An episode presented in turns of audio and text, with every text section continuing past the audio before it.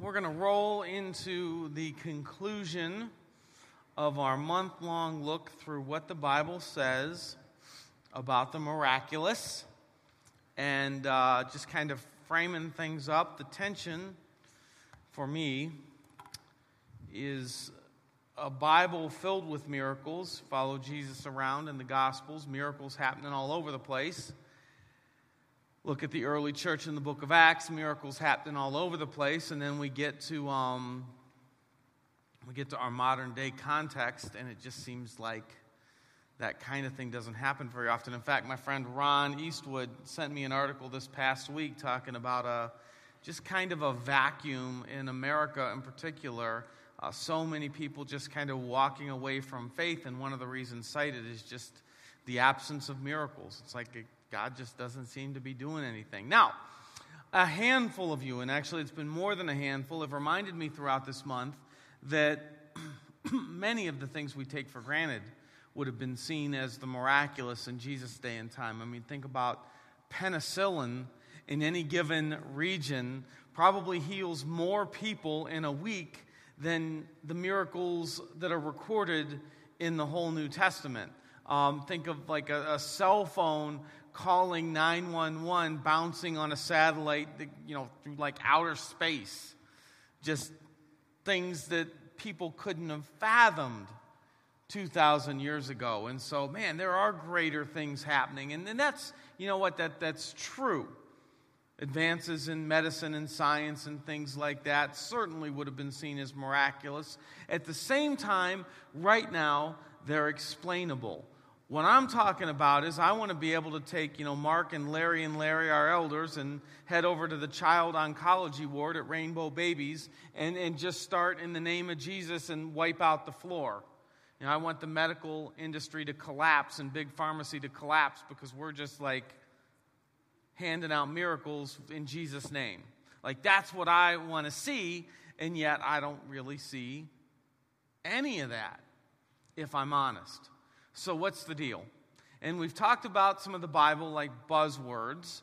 Um, we talked about faith and how the Bible says faith is a part of the miraculous. Talked about gifting in um, 1 Corinthians 12 and how that's a part of the miraculous. And then last week we talked about consecration, the idea of living a life that is set apart in purity for God, and how that's a part of the miraculous. So we're going to close up today talking about authority because authority is a, a Bible miracle buzzword. The idea of having the authority by God to suspend the laws of the universe, having authority to do miracles, to do things that only God can do. And so, as we um, talk about authority, I'm going to ask my friend Rob Swanson to come up and join me up here for a couple quick questions respect his authority. Um, so, Rob, tell us about your family and what you do for a living. Um, as many of you know, I'm married to Tamara. That's my wife. We've been married for 19 years now. I have an 11 year old daughter, Lena. She just walked out of here and asked me not to embarrass her. She was here to censor me for the last one, but she's not here now, so I can do that. Um, and I also have eight year old daughter, uh, Shay. They're my future daughter in laws. No, I, I, that's not going to happen. It's not going to happen. But uh, I'm a police officer. I've been a police officer for 20 years now. Um, I'm in Middleburg Heights. The last six years, I've been the detective lieutenant in charge of our detective bureau. Okay, so talk about like what special authority as a police officer, like you, you have a badge, you have authority. What special authority do you have, and what are the limitations of that authority? Um, as a police officer, we have the power to arrest, obviously. I mean, everyone knows that. Um, execute search warrants. But uh, primarily, the one authority we have, like most people don't realize that as an Ohio resident, you can make felony arrests if there's a felony that's been committed and you have reason to believe who did it. You could even do that, but I would not recommend it. But it's, it's still on the books. But uh, we can arrest for misdemeanors and uh, lower level crimes, traffic offenses, things like that. So you can step in and represent the law and take care of business.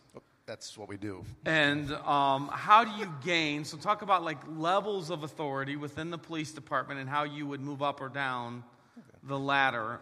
Well, first, just to become a police officer in Middleburg Heights, for example, you have to have a four year degree. Um, it has to be in criminology or uh, law enforcement related field, it's specific. Um, then you take a competitive exam, and if you pass that exam, then there's an oral. Uh, you have an oral interview, and once you're hired, then you have to go back to school. You go back to school for about another six months uh, to the police academy to get your basic certification. Then, once you do that, you come back to the department, and you're about another, I think it's 15 or 16 weeks of field training officer pro just to become uh, basic patrolman once you do that, once you, it's, I believe it's three years in between ranks, you can start taking competitive examinations for promotions.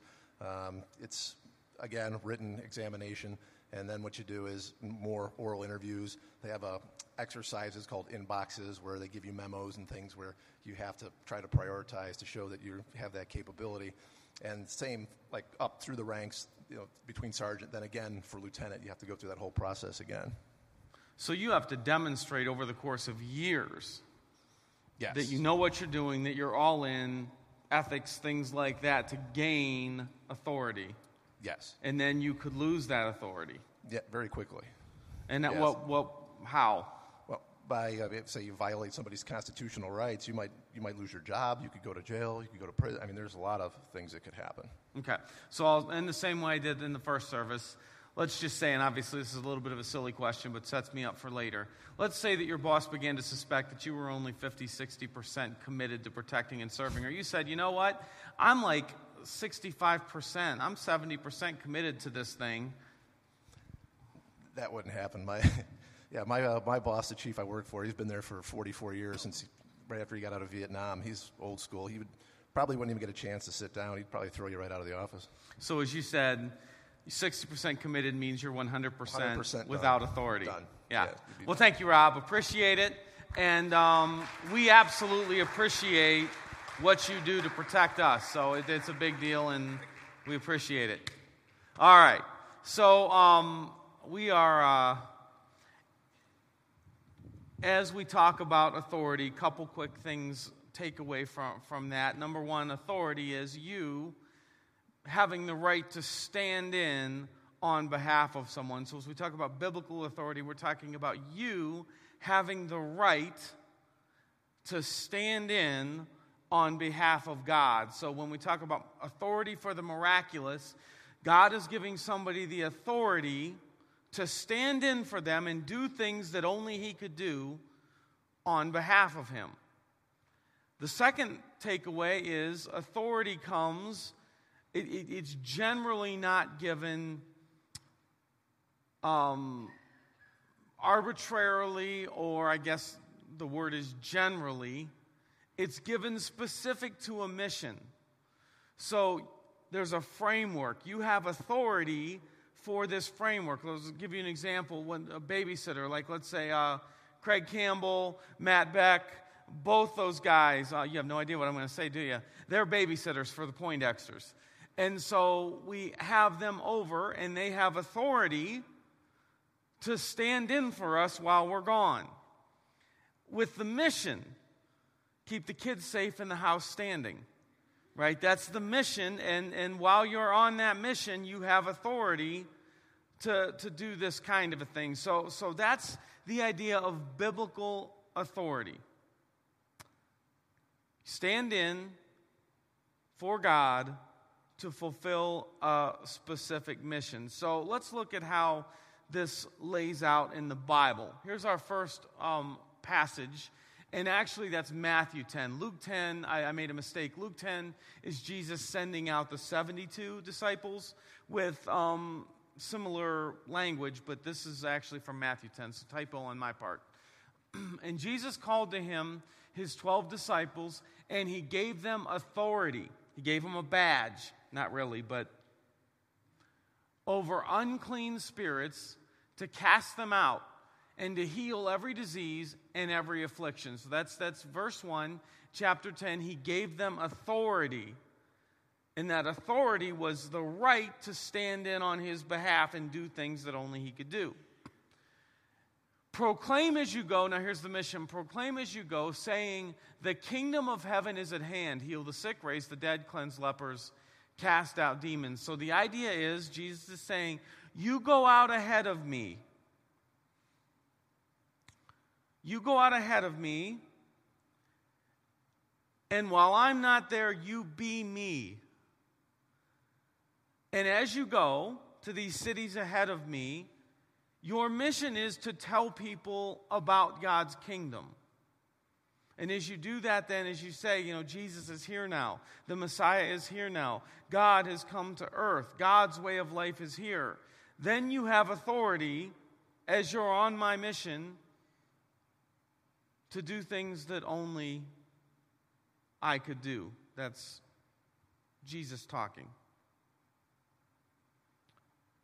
So let's go back to um, the idea of, of, of the babysitter.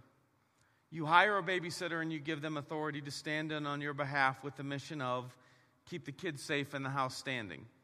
Your first couple times with a new babysitter, you probably have quite the list, right?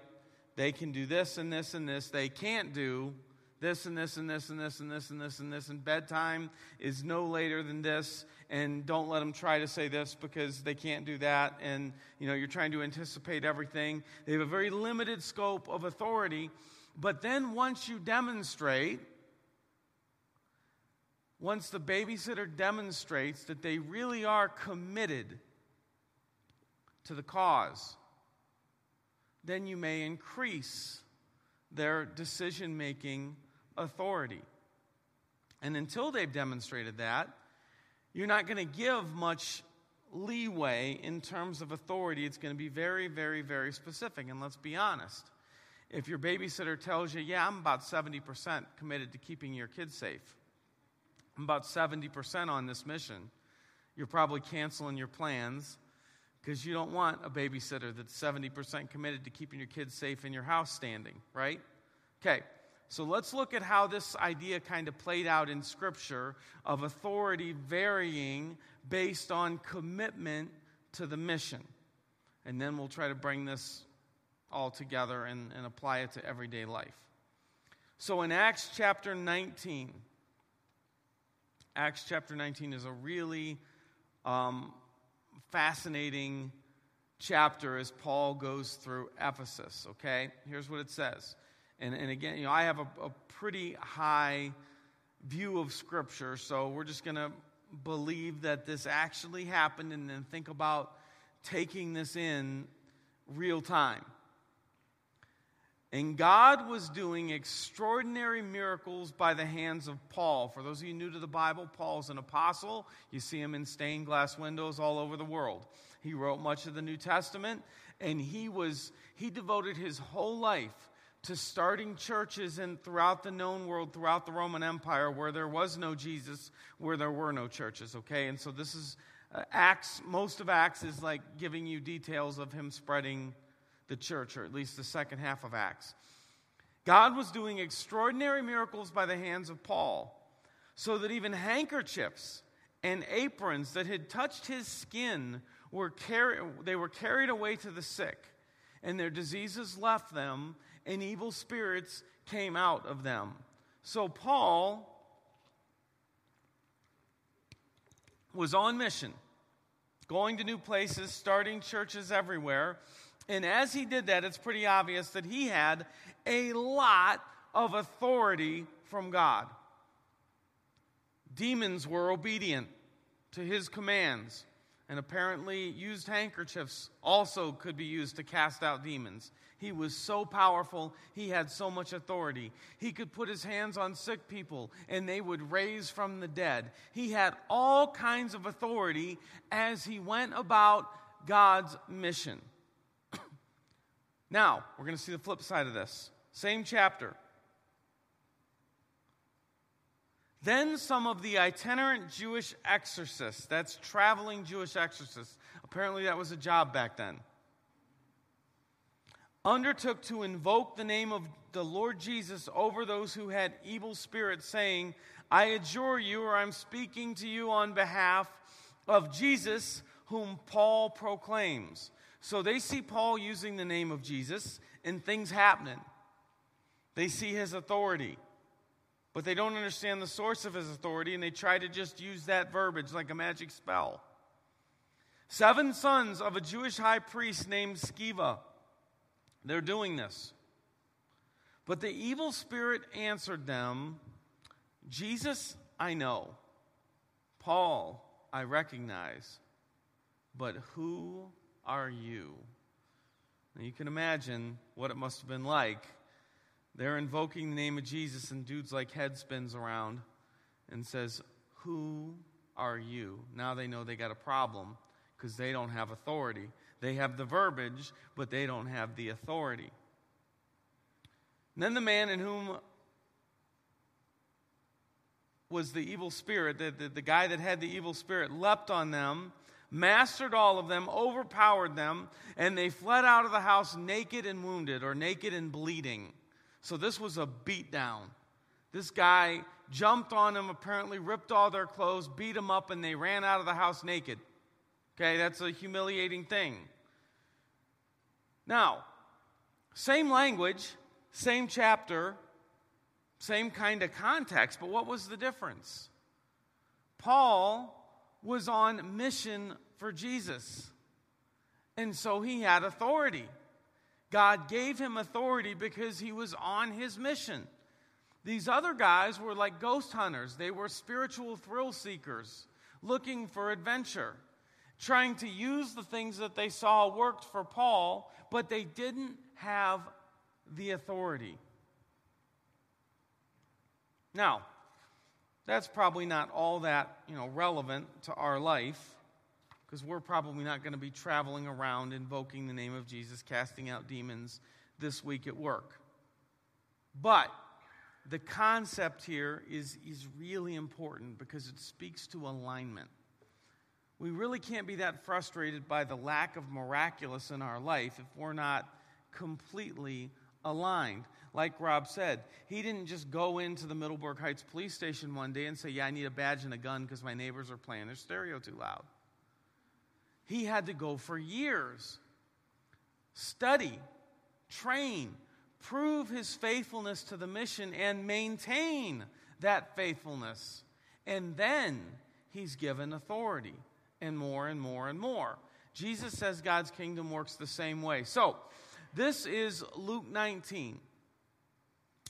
And Jesus is uh, giving us a story that talks about God appointing authority within his kingdom. So, this is a symbolic authority. And the God figure in this story or this parable is a man who's going off to a far land to be made king. And he entrusts people with money, and he's looking for who is faithful. It says, after he was crowned king, he returned and called in the servants to whom he had given money. He wanted to find out what their profits were. The first servant reported, Master, I invested your money and made 10 times the original amount. It's pretty faithful, right? Well done, the king exclaimed. You are a good servant. You've been faithful with the little I entrusted you with, so you will be governor of 10 cities as your reward. So, what Jesus seems to say here is the king rewards faithfulness in small things with authority. So the model is first, we demonstrate our buy in to God's mission and his way of life. And then he rewards with authority.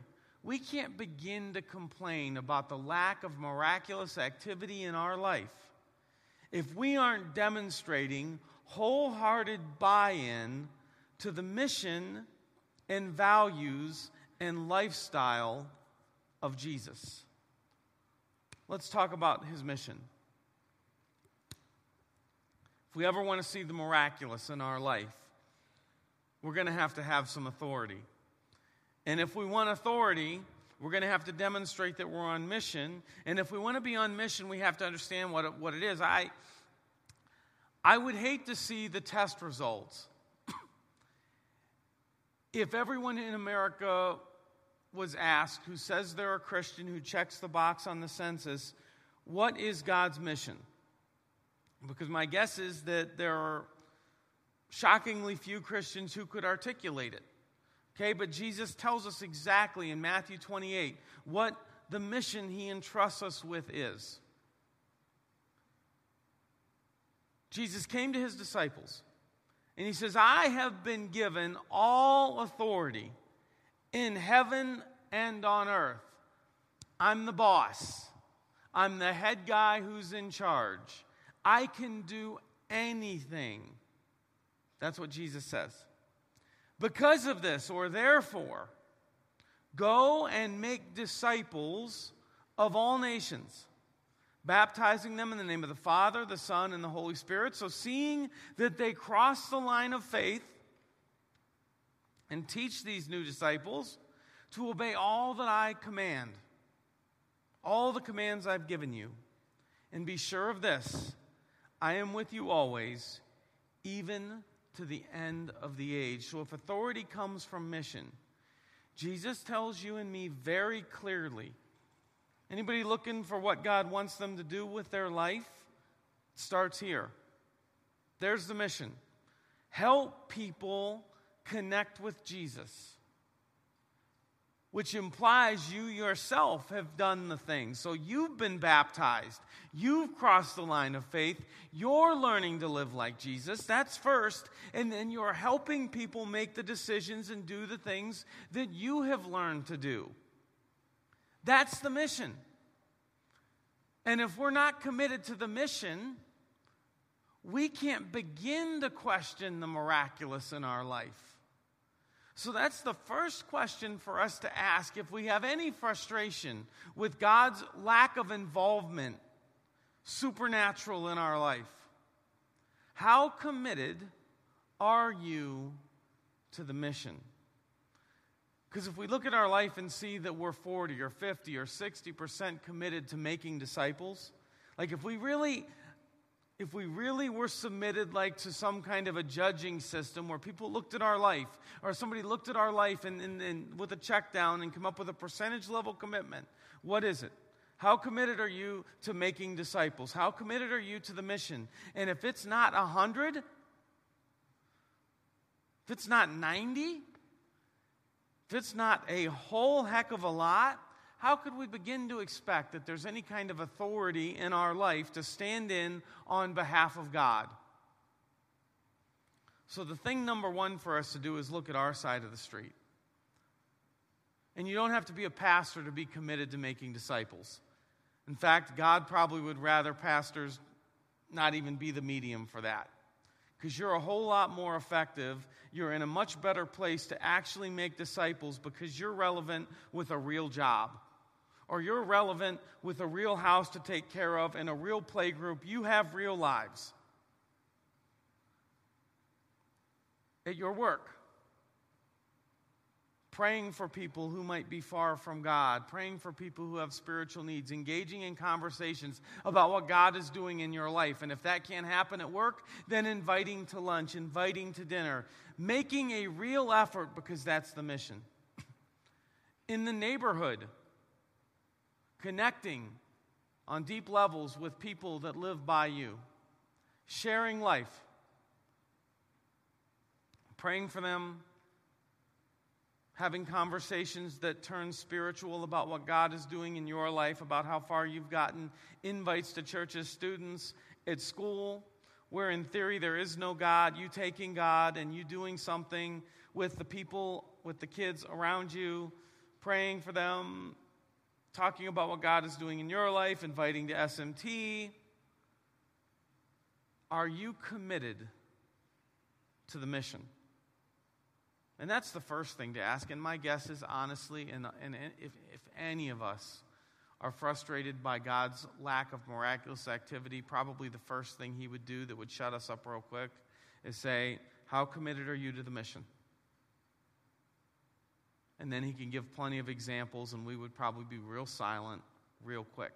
Because the truth is, when we start to demonstrate that we're committed to the mission,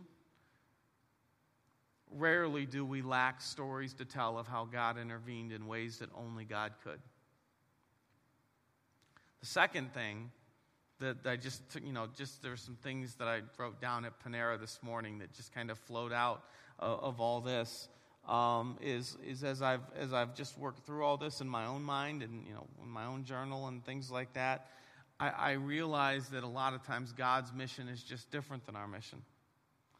Like I would be content, honestly, deep down. Like I really wouldn't, but I kind of would, and I think a lot of us would, if if if if we were just all safe like, if we all just had what we needed and everybody was just healthy and, and we were all okay. Like, that's really a, a lot of our, our, our, real mission in life is, is, is just to be okay. God, can, could you just do some miracles and make us all just okay? But what God wants is faith. This is the age of faith. And what God is looking for is for people who believe. People who believe even though they don't see. And if we were all just okay, and God just did miracles after miracles to make us all okay, and there was no pain or no hardship in this world as it is, we probably wouldn't be interested in God, and we would probably just all be a bunch of spoiled brats who couldn't endure anything. Our mission just isn't the same as God. God wants spiritual toughness and faith. And we just want everything to be okay. And, and my guess is like God doesn't want to spend eternity with a bunch of spoiled brats. So I think our mission is just different sometimes than God's mission. To see us choose Him in faith in the midst of pain, and to see us help other people choose Him in the midst of pain. And then one last thought is that we, we can go a long way. Like, we probably can't complain about miracles until we've exhausted what we can do to help people physically and spiritually now, apart from a break in the supernatural. We can go a long way to use our resources and our skills and our prayers and our words to help people get through their physical issues and their spiritual issues. And until we've exhausted and gone all in with that in our own life, it's hard for us to complain about the lack of the miraculous. Like, I could think, see, how bad do you want it? How bad do you want that fixed? Have you done everything you can do to make it as fixed as you can possibly make it? We can go a long way to redeem the world apart from the supernatural. Let's get our side of the street cleaned first. All right, we're going to wrap up with, with one last song. I hope you have some, some food for thought there. I wish I had like the magic bullet that's like, oh, there it is, that's it. Tension gone. I don't. But there's plenty of things for us to work on. During this song, I hope your heart can connect with the message that Jesus really does have all authority in heaven and on earth, and God really can do anything. And our job is to believe even though we can't see everything. Our job is to pray like and live like we can make a difference because we're connected with the one who has all authority in heaven and on earth. Our job is to believe like we know the one who can do anything. And to pray like that and to live like that. So I want to just invite you to stand and, and ask God to show you what it means to be on mission in the world that you live in, the same mission as the one who can do anything. And ask Him what you need to be doing and how He can help you do it. So, Father, we come to you, um, I, I guess, saddened that this isn't it. Like there's an ache in my heart because this isn't it. This isn't the goal. This isn't heaven. This isn't the moment yet where you intervene and wipe away all of our tears and prove yourself and do the miraculous. We're not there yet. And we want to be there. But until we get there, we turn to you, the God of angel armies, the God of heaven and earth. And we pray that you would show us where we can engage with your authority. How we can bring heaven, how we can bring your presence into the lives of, of, of those around us. And we trust you. We trust your mission. You know more than us, you see more than us. And we yield our hearts to that mission. And we trust you to protect us in the meantime. In Jesus' name, amen.